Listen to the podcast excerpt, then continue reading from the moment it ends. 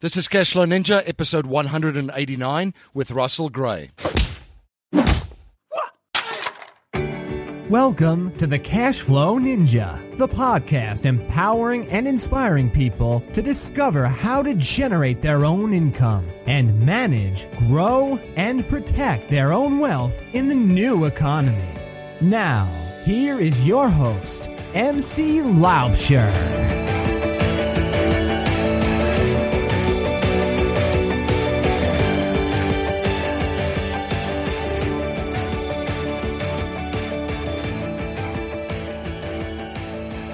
Hello, Cashflow Ninjas. MC Laubscher here, and welcome to another episode of the Cashflow Ninja. I have a great show for you today, and in today's show, I'm joined by Russell Gray from the Real Estate Guys radio show, and Russell will be sharing the secrets to a successful real estate syndication with all of the Cashflow Ninjas out there.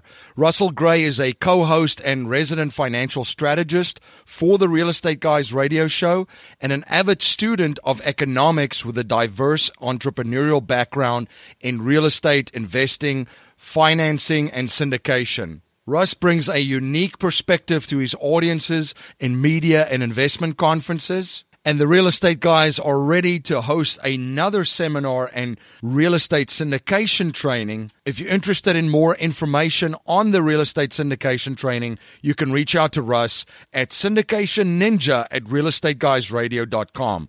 It's syndicationninja at realestateguysradio.com.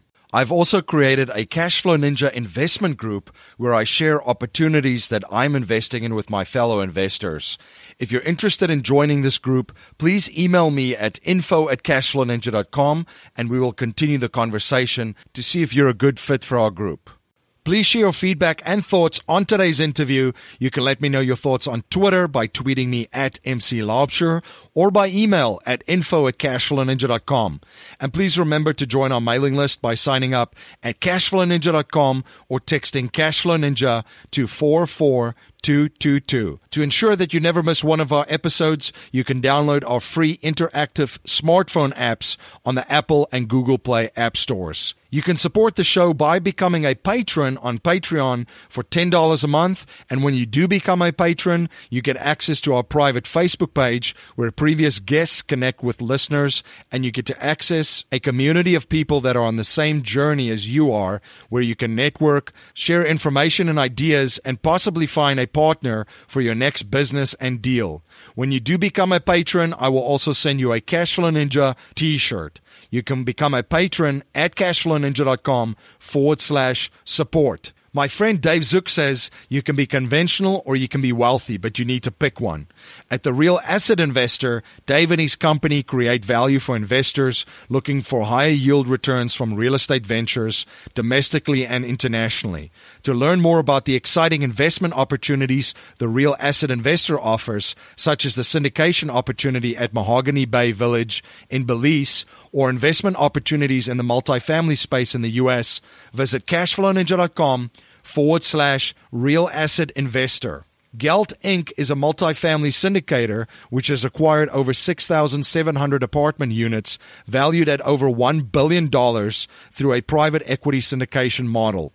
Gelt provides its investors with significant cash on cash returns while maintaining and enhancing equity invested for the long term. You can reach out to Joss Satin at joss at geltinc.com to learn more. Have you read Rich Dad Poor Dad? Are you interested in real estate investing and don't know where to start and how to get the results you want? For valuable information to get you started, visit JoinOps Properties at joinopsproperties.com. If you want to create an income stream of 8% on your cash or money in your self directed IRAs within 90 days in real estate without finding the property, fixing it up, finding a tenant, and all the other management headaches, you have to watch the private lending presentation at cashflowninja.com forward slash private lending. The wealthiest investors on the planet know how to capture their wealth and leverage it to perpetually grow it.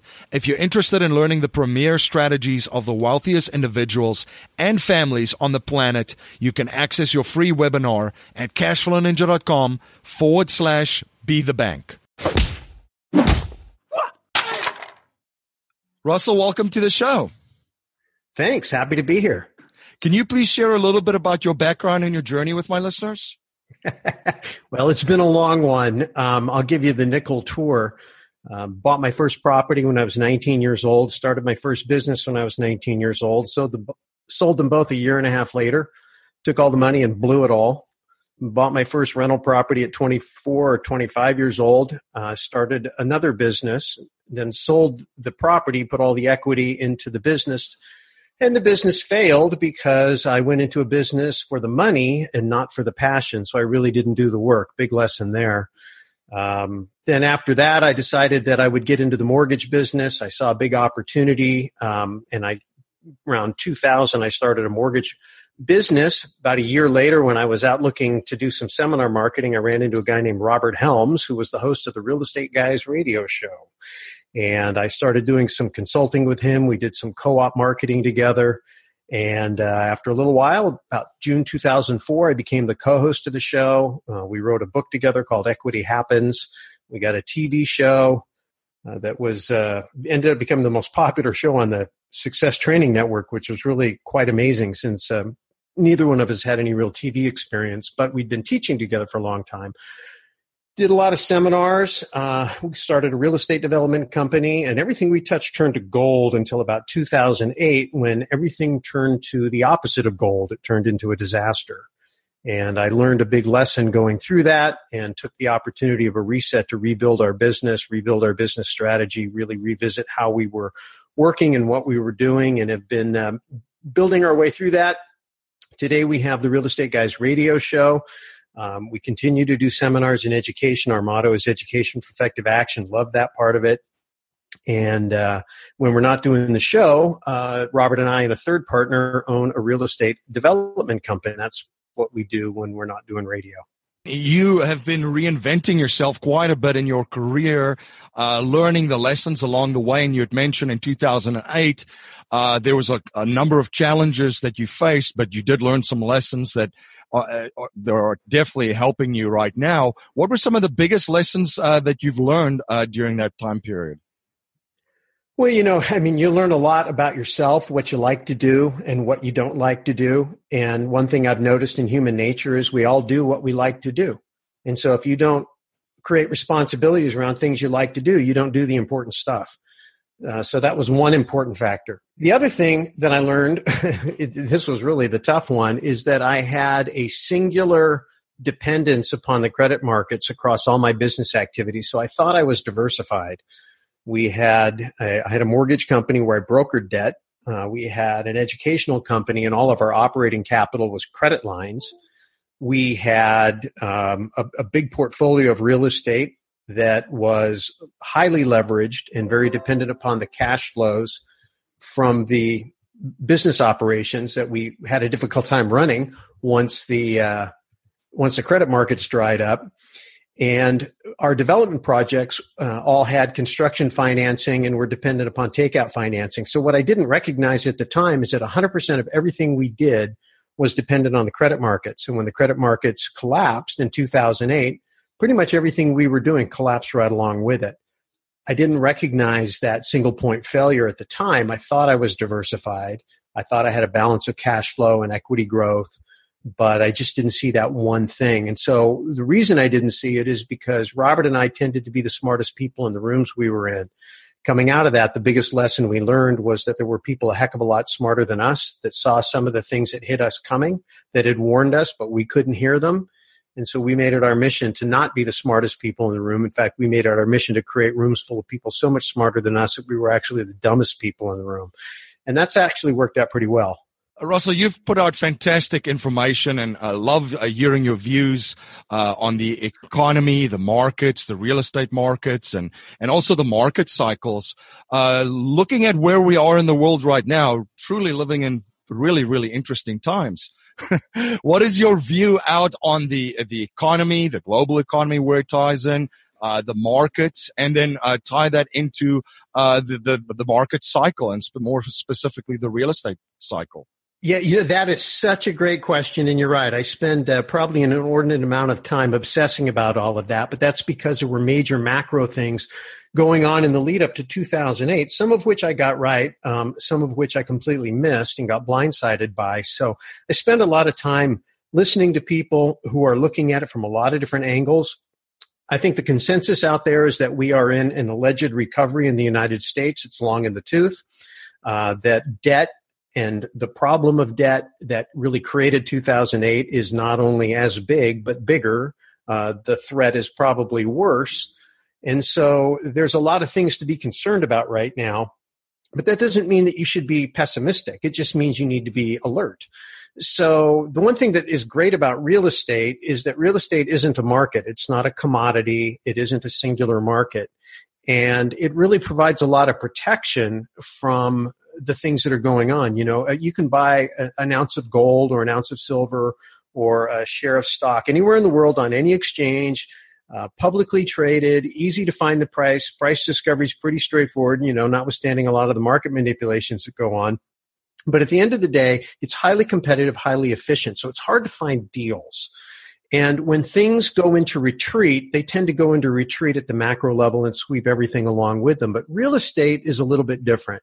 And so the opportunity that real estate investors have is to recognize that if in fact the economy is going to continue to be weak from a wage perspective, and that's what real estate cares about. If you think about it, you know, your, your income on your rental properties come from people's wages. And when things like healthcare are going up, uh, then that really diminishes people's ability to be able to uh, pay higher rents, live in nicer neighborhoods. Um, if interest rates were to go up with as much debt as the consumer is carrying, then that takes a downturn on the amount of money that somebody has available to go towards their housing and their rent. Well, but housing is so important to people that they end up moving in order to find better opportunities. So I really think the opportunities are going to be as the economy gets weaker, if in fact it does, that the more expensive areas will be losers, place, places that have high taxes, that have um, weak infrastructure, meaning that they're going to have to end up issuing bonds and going further into debt uh, in, in potentially a higher interest rate environment, and then more taxes, uh, more pressure on people. They're going to be the losers, and the places that are going to be the winners are the places that are low income tax, no income tax, low regulation, business friendly, still have great infrastructure, you know, freeways and education and uh, uh, entertainment and all the things that people look for from a quality of life standpoint. And yeah, so you're not close to the water. You may not be uh, near the pretty mountains, you know, you have to give something up. But people, I think, will make that move. Companies and people will make that move in order to maintain a quality of life. So I think that if real estate investors are smart and paying attention to what's going on at the macro level, it won't paralyze them from taking action. It'll just direct them into those markets where uh, where people who are struggling to, to make ends meet are going to end up moving uh, so they can maintain a good quality of life in spite of softness in the economy.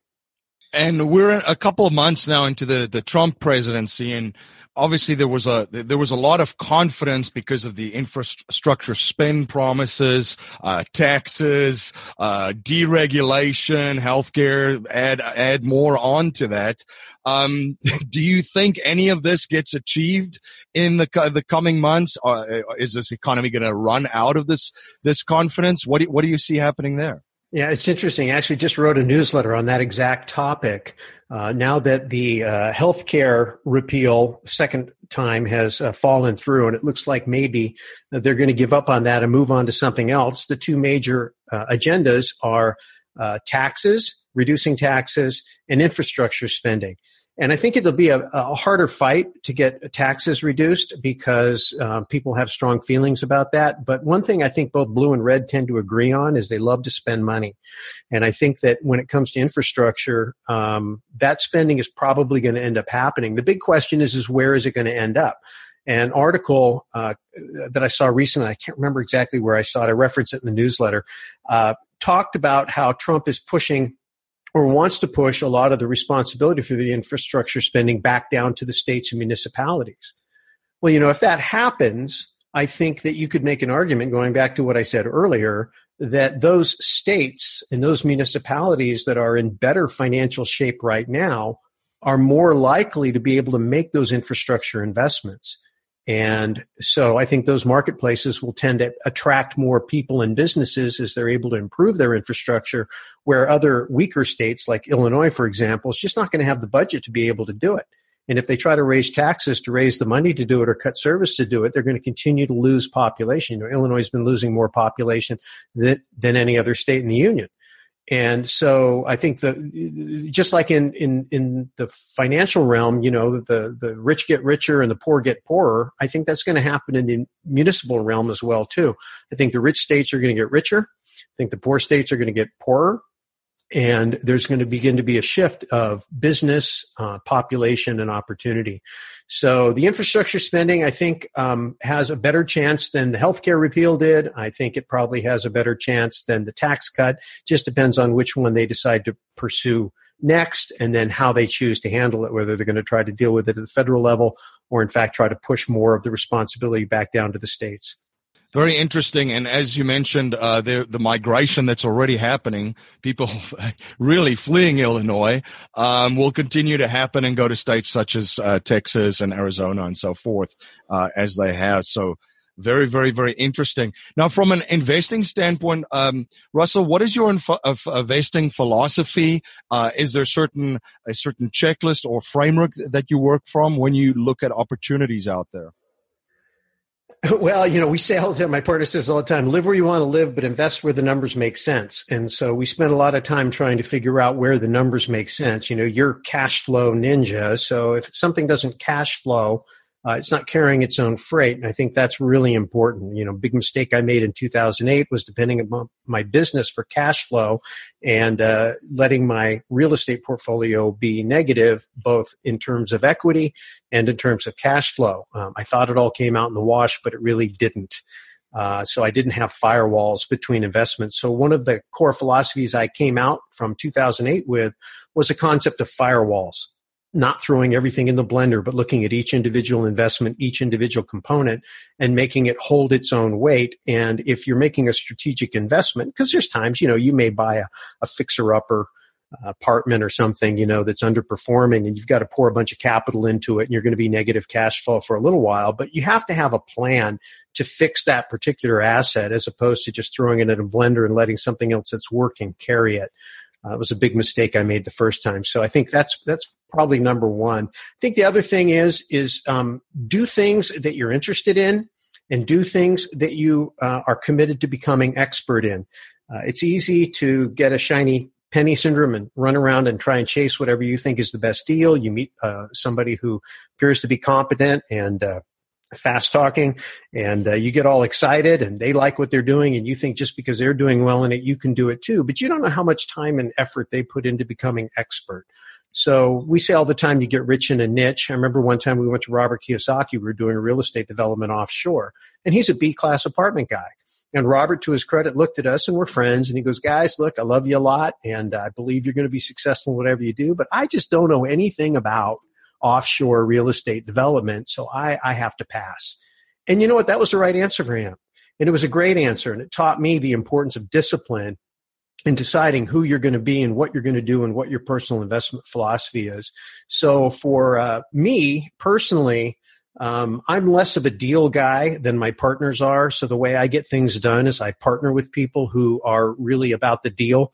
Uh, I like to do business, business strategy, marketing, financial strategy. I like pushing numbers around and and uh, sitting behind a desk. Um, my partner Robert Helms likes to get out in the field, kick the dirt. He says, look at deals, cut deals, and uh, so it really became for me what he was into and what he's gravitated towards is resort property development and it's turned out to be great we've had great success doing that uh, for a little while we were doing a lot of different things and now we've really narrowed our focus to that. So personally that's what we do.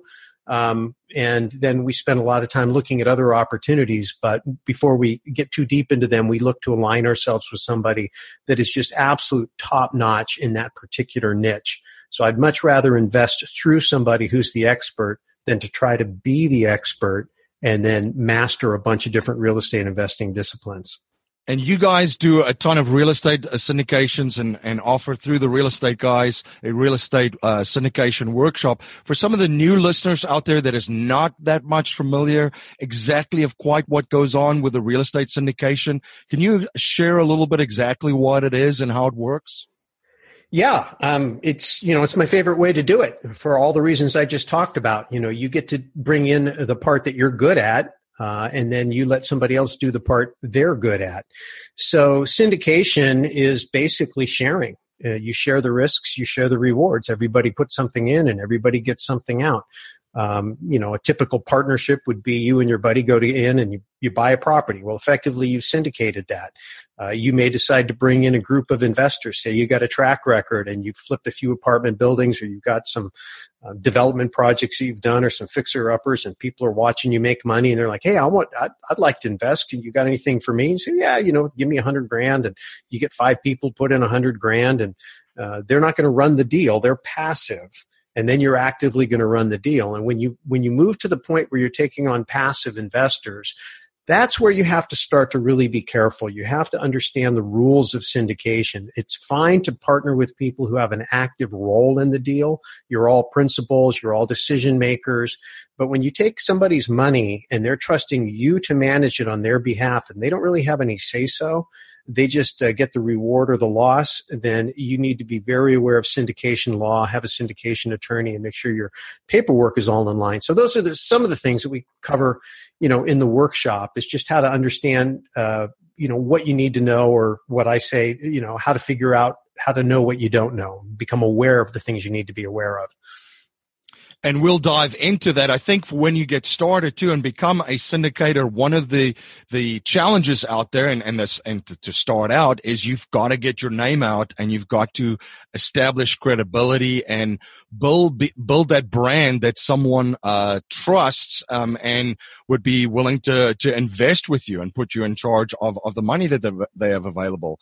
Um, what are, what is some advice you can give some of the listeners out there of how you can build this brand and a network to establish that credibility and trust? You know, I, am so glad you asked me that question because literally at the workshop, I do three presentations, and and arguably my favorite and I think most popular presentation is called "Build Your Brand and Build Your Network," and that's exactly what we talk about. And so the concept is simple. It's the idea that people do business with people they know, like, and trust, and they have to trust you in two areas. They have to trust you in your ethics, and they have to trust trust you in your competence if they believe that you're a good person and you're capable, uh, and they probably need to trust you in a third area, which would be your commitment your availability to actually do the work. But if they trust you in those areas, the probability is high that they'll do a deal with you. So how do you get there? Well, you, you could you start building your brand first simply by association or by presentation. I'm sorry, how you show up, how you dress, what you drive, how you talk, how well you're groomed, how knowledgeable you are, how well you listen, uh, all of those things, you know, we all know that you shouldn't judge people by the way they look, but we all know that you do. And so the fact of the matter is, is how you show up is the first impression. And you always want to be conscious, always on, always aware that anybody anywhere could be looking at you. It's how you show up on Facebook. It's what you tweet. Um, all of those different things. The next level after uh, presentation is association. Who are you associated with? You know, we've built the real estate guys brand uh, through association. We've had a great uh, association with Robert Kiyosaki for a number of years, Peter Schiff. We've had a lot of big name people on our show, just as you have had on your show, and that builds the credibility of whatever you're doing simply by who you're associated with. But you can also join clubs and organizations. You can um, be part of uh, community activities and events where you you get to be affiliated with uh, organizations or people that are brand enhancing. So that's the second level. Um, the third level is endorsements. When you get to the point where you're not only seen with people, but those good, notable people are saying nice things about you. You know, we get a lot of great endorsements from some of our great relationships. And that goes a long way because now a brand that somebody trusts is actually sharing their goodwill, pointing their light on you. And that's the next level up. Uh, the, the, the next level up from that, um, once you've gone through the endorsement, is uh, actual accomplishments, whatever you have uh, abilities and accomplishments. When you're expert at something, when you're putting uh, points on the scoreboard, when you're doing successful deals, uh, whatever they are, uh, then you have a track record to point to. You know, the, uh, the catch 22 question that every newbie job seeker goes out there, you know, when they're looking for a job, somebody says, well, you have to have experience. Well, how do I get any experience? You know, if you won't give me a job. Well, the same thing is true when you're a syndicator. You know, how do you, how do you present yourself as experienced and competent when in fact you've never done a deal before? And the way you do that is by investing alongside someone else who's experienced. So a beginning syndicator who's trying to build their reputation and their track record can take their own capital and invest some in a deal with a seasoned syndicator with a great track record. And then you get to say to the world, my partner and I, or my partners and I, did such and such a deal. I was a principal or I was an investor in this project.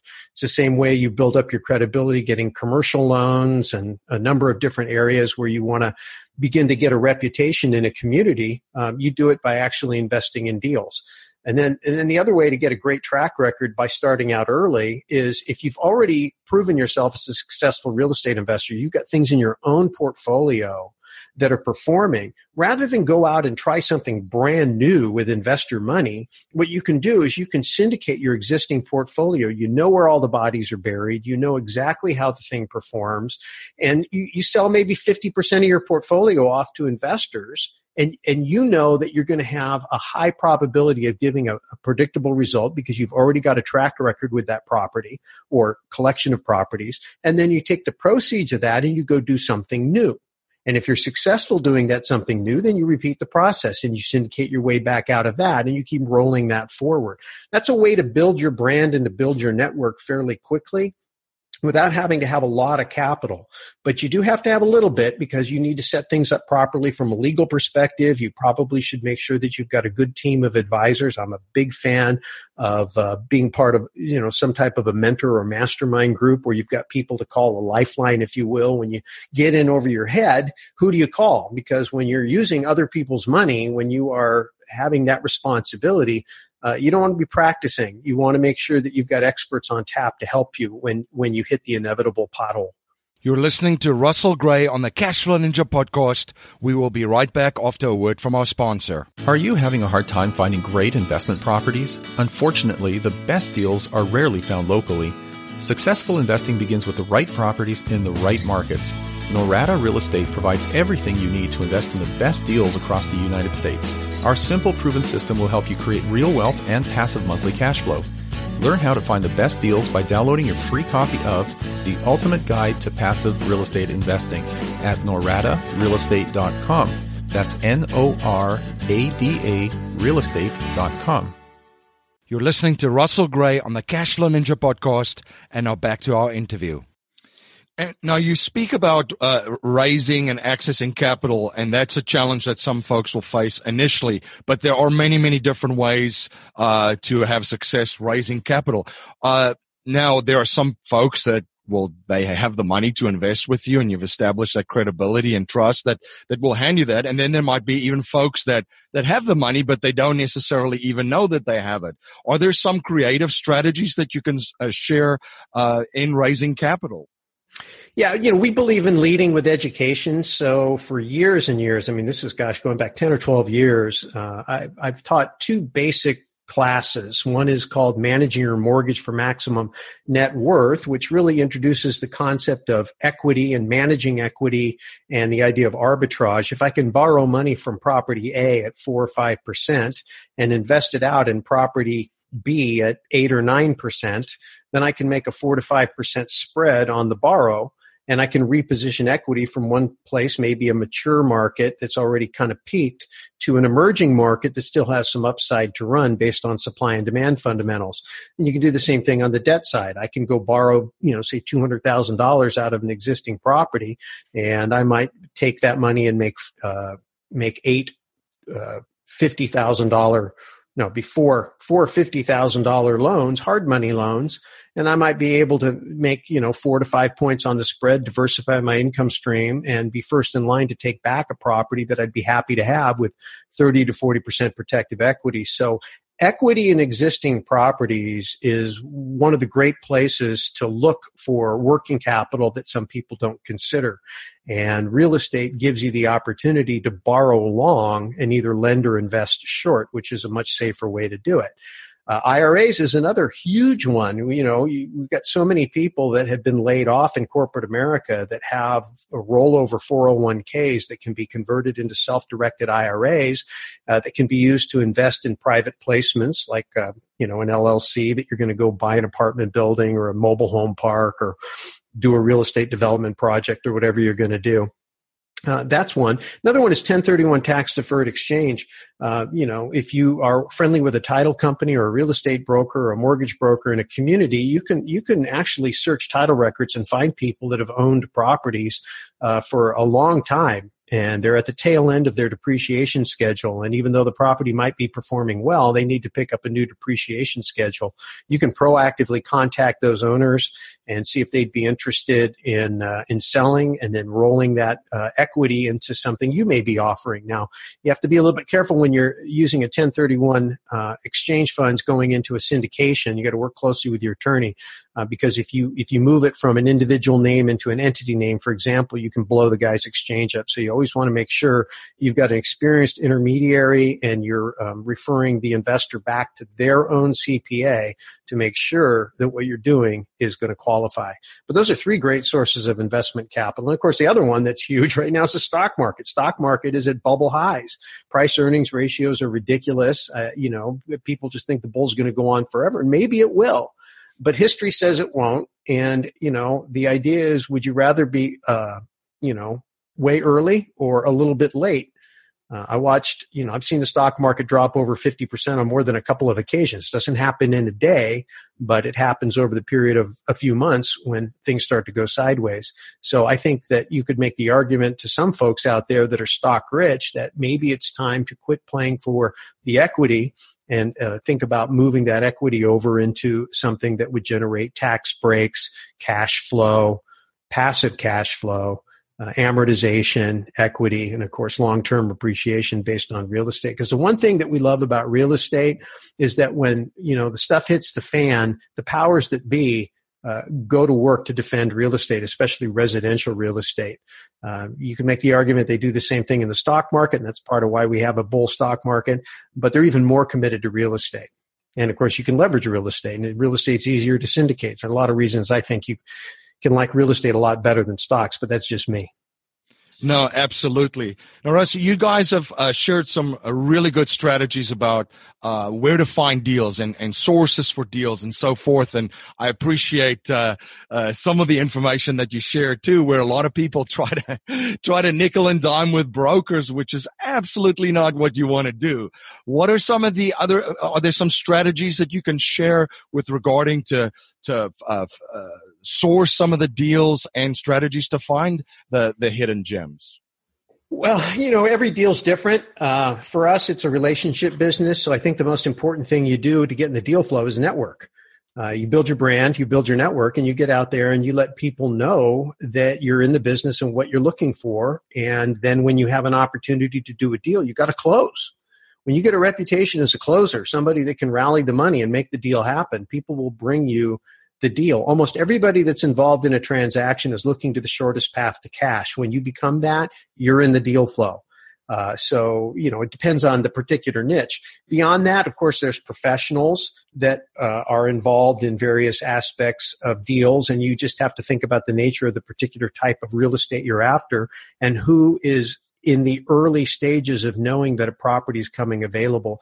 I think one overlooked resource are property managers a lot of property managers out there know uh, when an owner is unhappy, when a property's in trouble, and you know they, especially pure property managers that don't have a listing agenda, and uh, you know so they're not really interested in in selling the property. They're interested in keeping the job. But if they got a problem ownership, uh, sometimes a property manager can be a really good source of uh, finding a deal. They can make an introduction. So again, it really depends on the niche you're in. But to me, it's about relationships. It's about figuring out the food chain of, of who's first in the know and then working your way up the food chain so that you're, you're early to discover when, when an owner is probably wanting to sell. Uh, rather than you know when it hits the multiple listing service or LoopNet or something like that, when the whole world knows it's there, then it's a lot more competitive, harder to make a deal.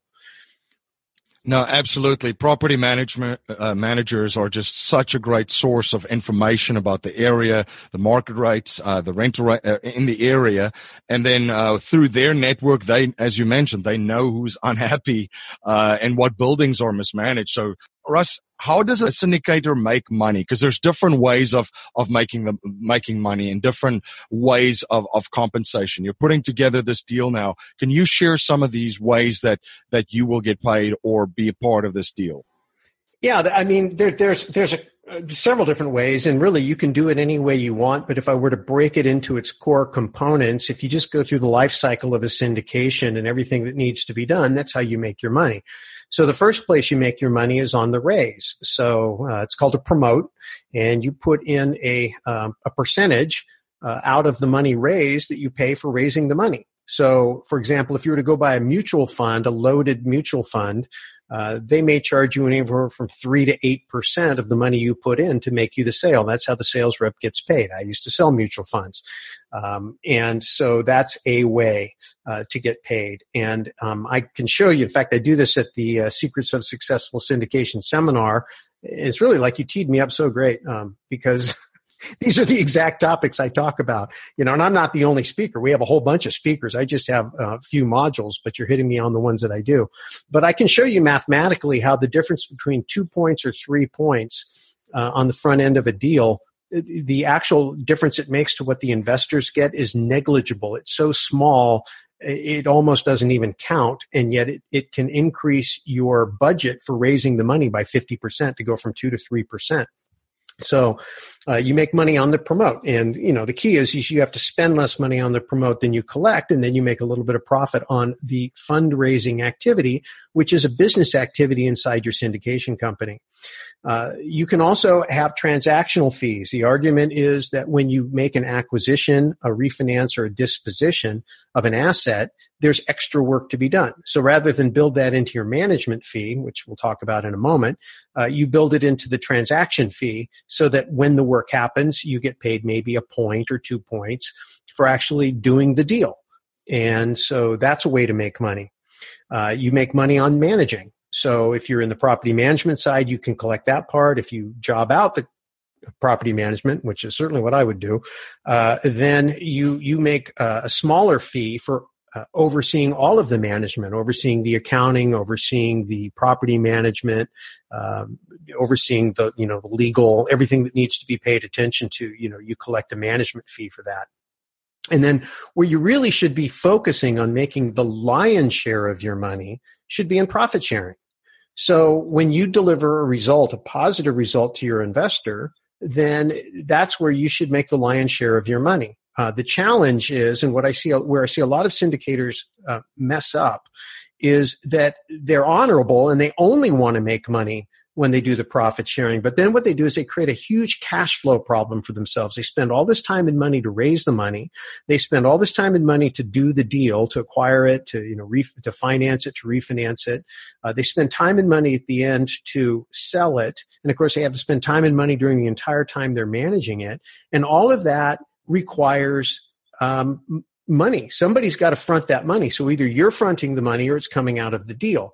I personally think it's irresponsible not to have the money come out of the deal because if you're doing it, uh, betting on your share coming out the back end, and then something happens to you, you have a personal crisis, you get sick, you die, you whatever happens, you can't do the job.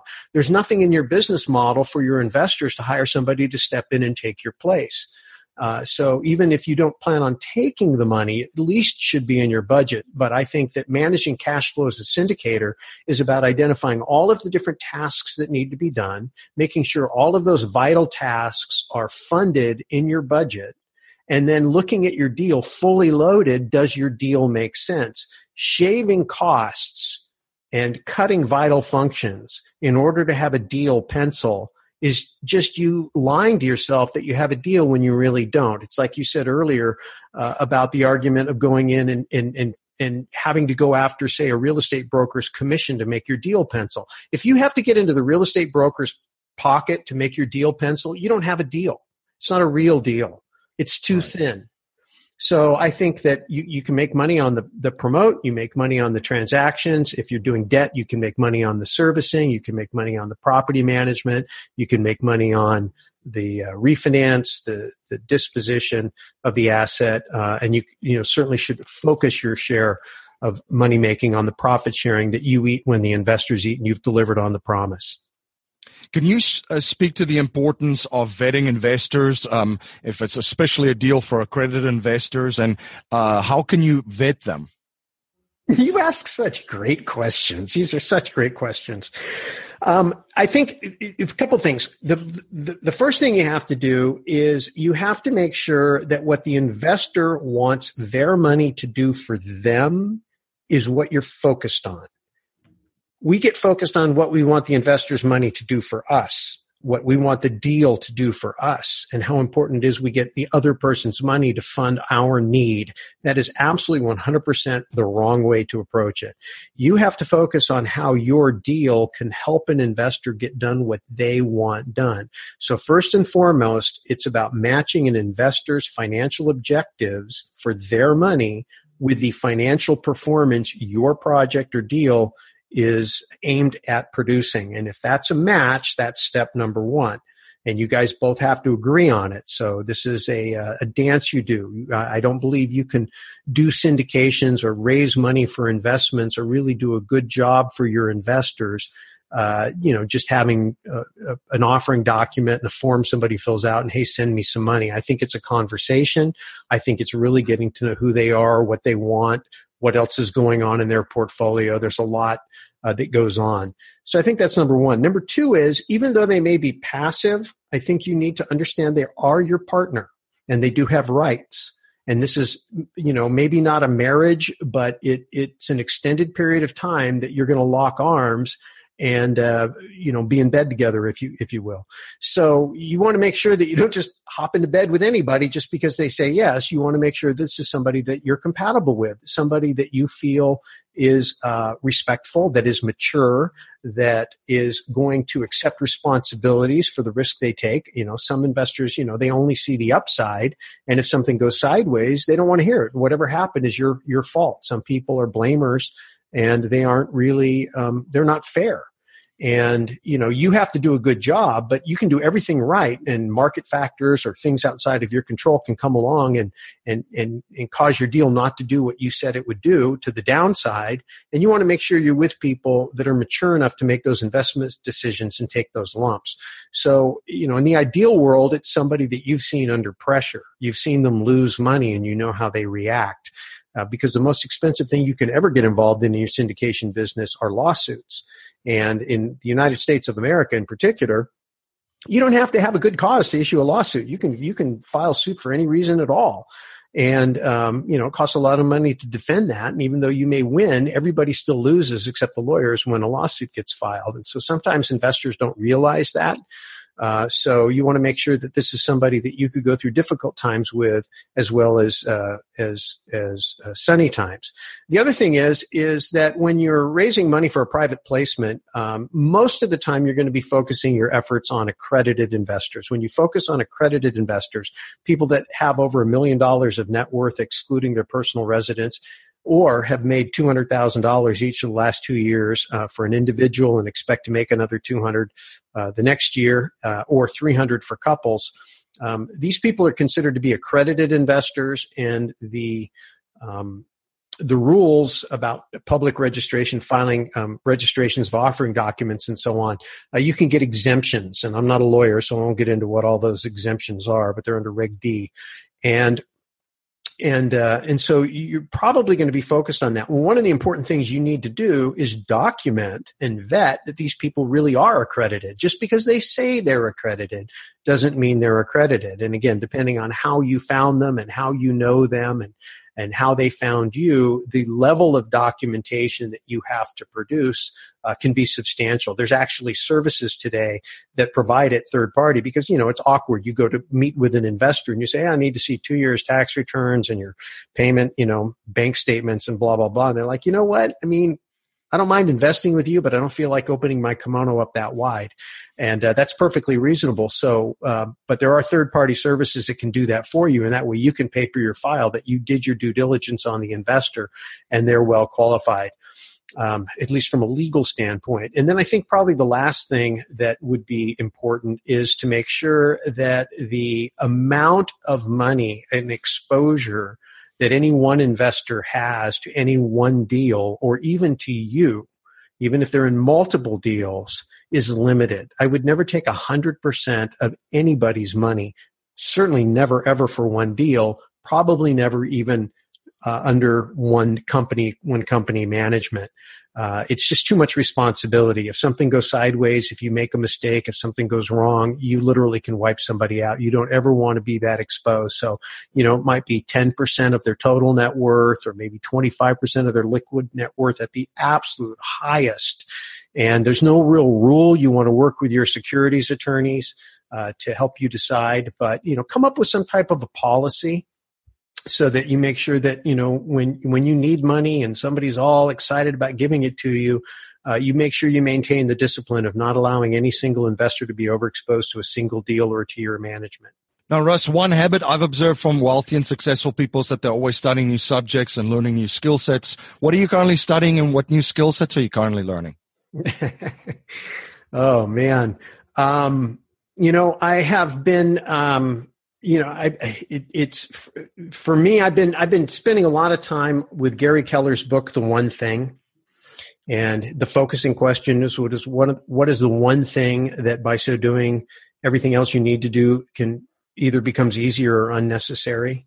And for me, that meant building a team. After 2008, um, and we had a company of nearly you know, over 50 people.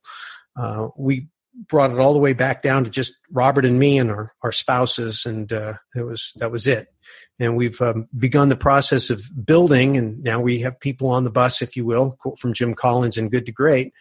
And so for me, what I've really been focused on is how to make the shift from being an S, what Kiyosaki would call an S, uh, to a B and the difference in how I need to work um, in terms of leadership, organization, delegation, communication. So, uh, been, been, spending time with that book and books related to that. Um, another book I've got sitting here on my shelf. Hang on just a sec, I'll grab it. Okay. Is uh, just got done doing this. We do book studies with our, our mentoring, our syndication mentoring students, and uh, this one is called Smarter, Faster, Better um, by Charles, I don't know how to pronounce his name, Duhigg, D U H I G G. He's the author of The Power of Habit. Anyway, I found it to be a, a, pretty good book. It's about the transformative power of real productivity. So I would say um, productivity, personal productivity in terms of, um, you know, working as a leader and a manager and a businessman. Uh, and then being productive as an organization in terms of setting up systems and um, key performance indicators, dashboards, uh, really working on all of that and then learning how to really take our business much more digitally. You know, it's funny because we, we have a, a pretty big following, very popular podcast. Uh, for the longest time, we were top of the heap. We have never, ever once done anything in SEO or Facebook ads or Google ads or anything. Everything we've done has been 100% organic. And a lot of people have come along and have, you know, kind of passed us up uh, because they're better at that than we are. So um, that's another area that I'm less interested in becoming expert at personally, but I want to have a good enough working knowledge that I can hire people to help me. Uh, just met a guy who actually we're going to be onboarding here in a little bit. So uh, I think just getting better at getting the word out and being more effective uh, in scaling the business is what I'm focused on right now. Now, a core message in our show is to leave our families, communities, and the world better than we found it by passing down a mindset, values, and principles to future generations, not just money. So if you cannot pass on any money to future generations and we're only allowed to pass on three principles to them to build wealth and achieve happiness and success, what would they be? I'm glad you asked me that, and I have exactly three. Uh, first one is something that I think Robert Kiyosaki was saying in Rich Dad Poor Dad, Chapter One: "The rich don't work for money." Um, but the way I had to say it to myself so that I understood it better was that you work to earn investment capital. and you invest to earn living capital.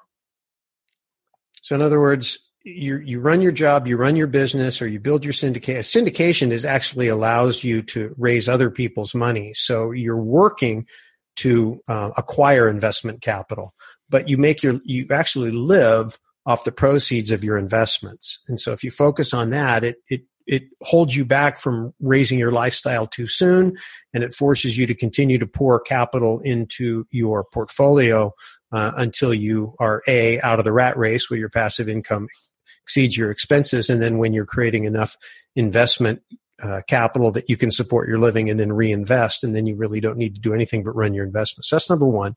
Number two is potential isn't ability, and ability isn't achievement. And achievement is what you need to have in your life to be successful. So, um, you know, I grew up and uh, raised my kids to, you know, talk to them all the time about their potential. And one of the things that I left out was how important it is to work hard to develop that potential into ability. But then again, once you're able to do something doesn't mean you've actually done it.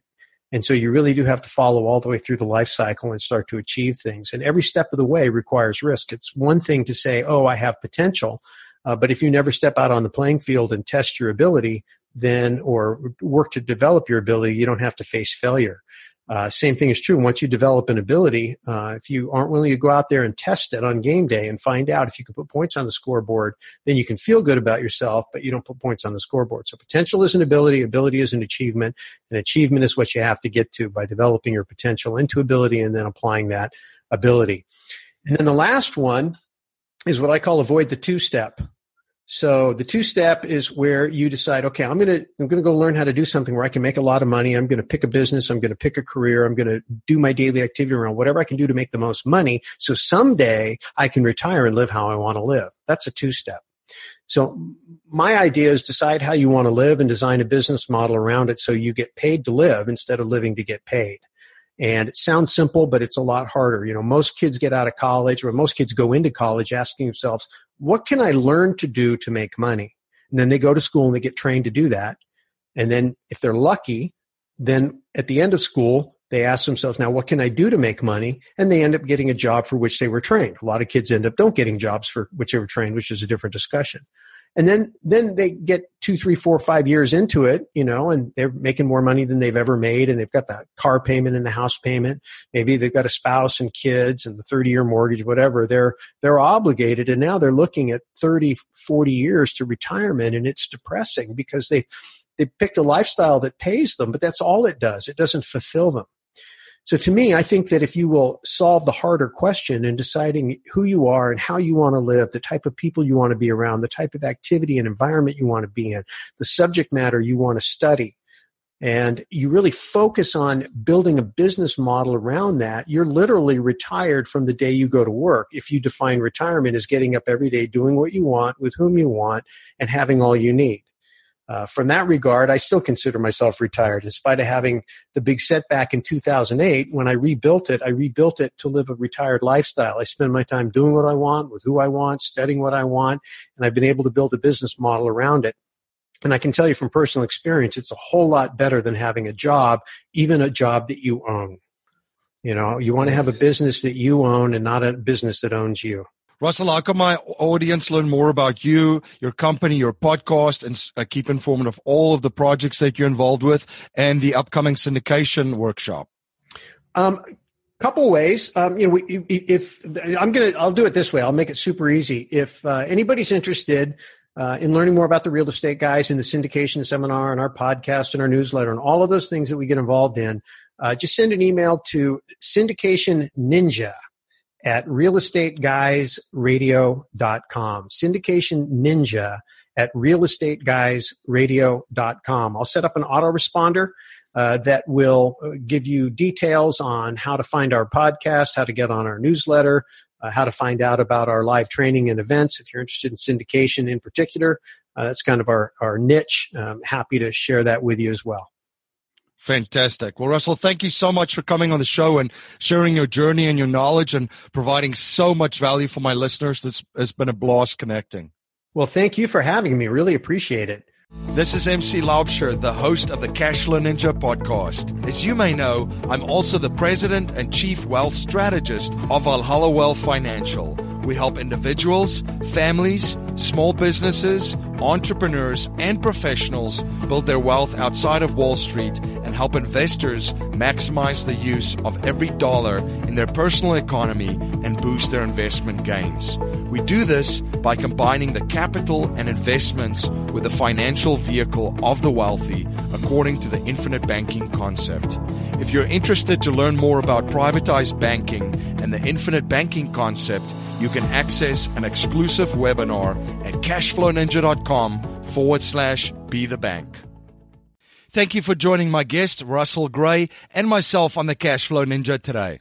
For more information about the Real Estate Guys real estate syndication training, you can email Russell at syndicationninja at realestateguysradio.com. That's syndicationninja at realestateguysradio.com. If you like what you hear and appreciate what we're trying to build here at the Cashflow Ninja, please subscribe, rate, and review our show on iTunes and share our show with family, friends, and your network. I'm always trying to learn and improve in every area of my life. So if there's any way that I can provide more value for you and serve you better, please reach out to me at info at cashflowninja.com. If you're not a subscriber to the Cashflow Ninja Gashku newsletter, you can sign up for our newsletter at cashflowninja.com or text Cashflow Ninja to 44222. You can also support the show by becoming a patron on Patreon for $10 a month. And when you do become a patron, you get access to our private Facebook page and that awesome Cashflow Ninja t shirt. You can become a patron at cashflowninja.com forward slash support.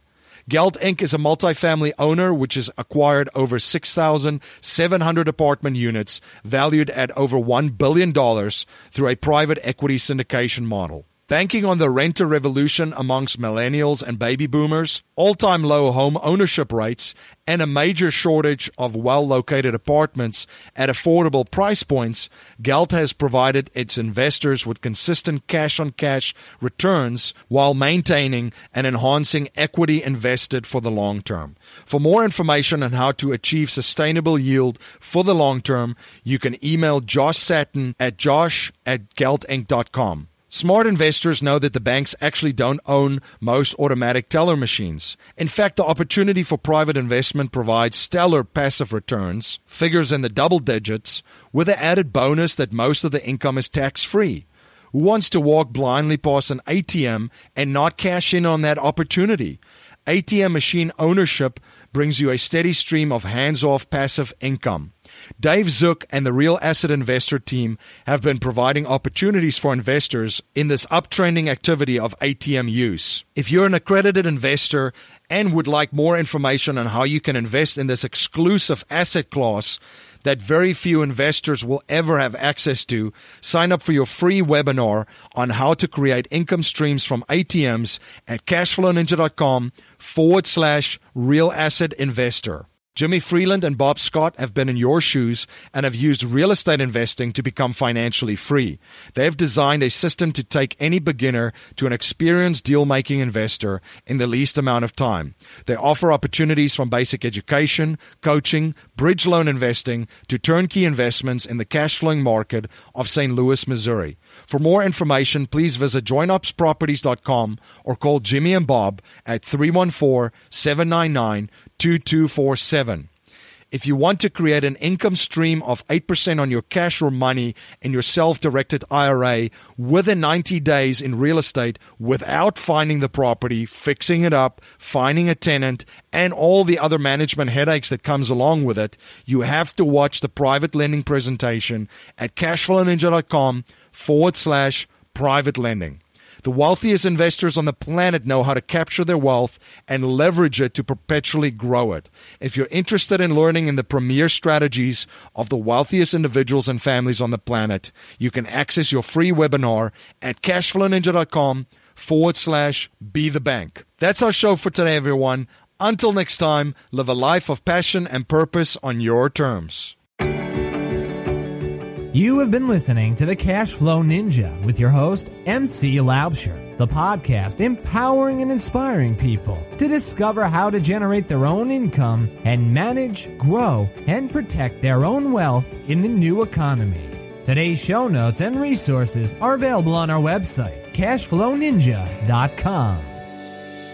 This presentation is for educational and informational purposes only. The information being presented and considered does not consider your particular financial objectives or situation, and it does not make personalized recommendations. This material is not intended to replace the advice of a qualified tax and legal advisor or other qualified professionals, and you should not use the information in place of a customized consultation with a licensed professional regarding your specific personal financial objective, situation, and needs. We believe the information provided is reliable, but we do not guarantee its accuracy, timeliness, or completeness.